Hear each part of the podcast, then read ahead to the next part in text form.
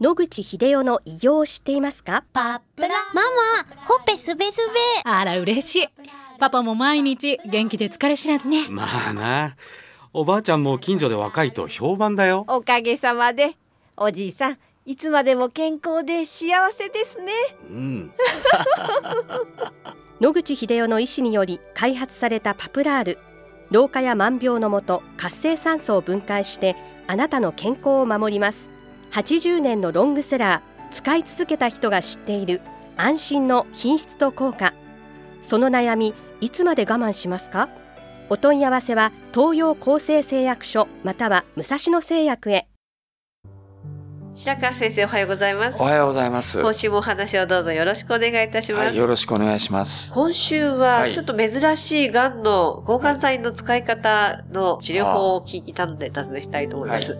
抗がん剤をですね、はい。ほんの少しだけ使はいはいうと逆によく効くっていう話を聞いたんですけれども、うんいかがでしょうか、はい。和田先生っていうね、有名な方が提唱されておられまして、抗がん剤を打ってる量の10分の1くらいからスタートすると。段階的に少しずつ上げていくと、非常によく効くというのが知られています。で、副作用も少量、最終的にはどこの濃度まで上げるかですけど、基本的には通常に使っている量よりはるかに3分の1とかの量で止めますので、副作用ほとんどないと。どうしてこれをやらないのかと、和田先生なんかもおっしゃってますけども、この手のことをやってる人たちからすると、今や病院でやってるのは恐ろしくなるぐらいの高濃度になっているので、それは良くないんじゃないかっていうことですね。はいはい。この療法を受けるために何か条件などはあるんでしょうか？はい、特にございません。問題は、処方するのはドクターなので、ドクターの側で、この治療法を勉強していただいて、もしかしたら自分の患者に使えると思ったらやっていただければいいというのが現状だと思います。得意ながんですとか、うんこういったがんには逆にあまり効かないとかそういったのはありますか、血液のがんは少量であろうが大量であろうが、まず血液の中には確実に入りますので、大量の抗がん剤で水に溶けるものをしっかり作って効かせれば効けるわけですから、これは問題ないと思うんですね。それから肝臓がんとか抗がん剤が非常に効きにくい臓器あります。こういうのに少量から行くと非常によく効くことがあるようです。肝臓はあの、物を中和する臓器ですね。抗がん剤を大量に入れ込むと自分を守ろうとして必死になって解毒を始めるわけですよね。ところが少量だとこれくらいだったらいいかと体も気がつかない。癌細胞もいつの間にあの入ったのかわかんないぐらいの濃度でウェーブへ入って髪の毛が抜けるような濃度にはなりませんのでね。非常に扱いやすいと思うので、私はこれは悪くないような気はしますけどね。はそうですか少ない量だと、もしかすると、がん細胞は減らなくて、ある一定をずっと残ってるような気がするんですけれども、はい。ですから、癌の患者さんを助けるってことは、今おっしゃったように、現在何個ある癌細胞がある時間経つと倍に増えていくということになりますので、その間治療しないっていうことはできないわけですね。それでなぜ少量がいいかというと、大量にやると当然副作用が前面に立ってきまして、患者の体力を失うマイナス面と、癌を殺すプラス面が創殺した時にマイナス面が大きくなっちゃうってことですね。で、量が少ないとですね、実は綺麗に癌細胞に入っていくわけですね。それで時間をかけて殺していくということになるので、壊れた時の正常細胞がそれを処理するのに時間と労力がかからなくて済むんですね。まあ、患者さんの体力を温存できるので、長続きすると治療がですね、えー副作用なく成功率が高くなると。ただし、それで本当に完治できるかどうかについてきっちり確定したお話はまたないと思うんですけどね。はいはい。様子を見ながらっていう形なんですかね。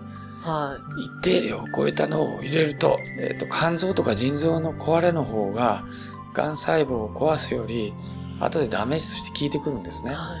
当然のことながら癌を壊しますと悪いものがいっぱい出てくるわけです。で、それを処理しないと、体の中にそんなものが溜まると、体がダメになっちゃうわけですね。ですから可及的速やかに肝臓と腎臓から出すわけですけども、これの、まあ、痛み、障害が大量に入れると厳しいと処理する能力が全然上がんないわけですね。でも低用量だとちょっと壊して、まあやれると。そしてだんだんだんだん濃度を上げていくことによってちょっとしか殺せなかったのを大量に殺していくということでなんとか時間的に間に合うということを狙ってる治療だと思います。はい。あの、おそらく年齢にもよるんだと思いますね。すねはい。あの、高齢者は当然たくさん入れると危ないですからね。少量から始めていってと。ですけど、これを採用している、あの、病院は日本中ではほとんどないと聞いてますけどね。はい。そうなんですか。はい。ちょっと期待ができる治療法なのかなと思ったんですけれども、採用がない、ええ期待はできると思うんですけども、病院医療のマニュアルがそのような書き方をしてないから、もう極量を入れて生きるか死ぬかの勝負をすると、そういう形に持ち、わざと持ち込もうとしてるんだと思います。はい、だから今の話はその逆で、できるだけ体に優しいものを入れてあげよう、補給してあげようっていう考え方ですよね。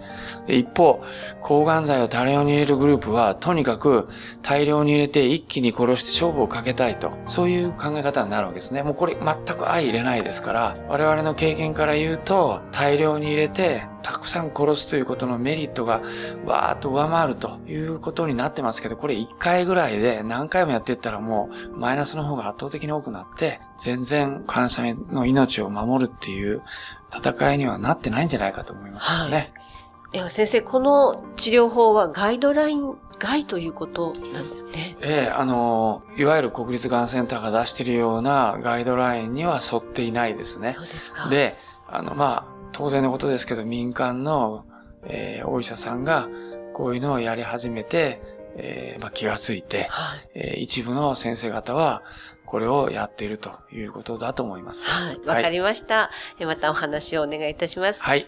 お話の相手は FM 西東京の飯島千尋でした。日々進化するがん治療。免疫療法とか遺伝子療法とかって受けられるんです諦めない。独自の治療法を提案。難病って言われてるんです一人一人に合わせた希望の治療を。銀座に誕生。末期がん専門。遺伝子免疫クリニック。お問い合わせご予約は03-3538-3566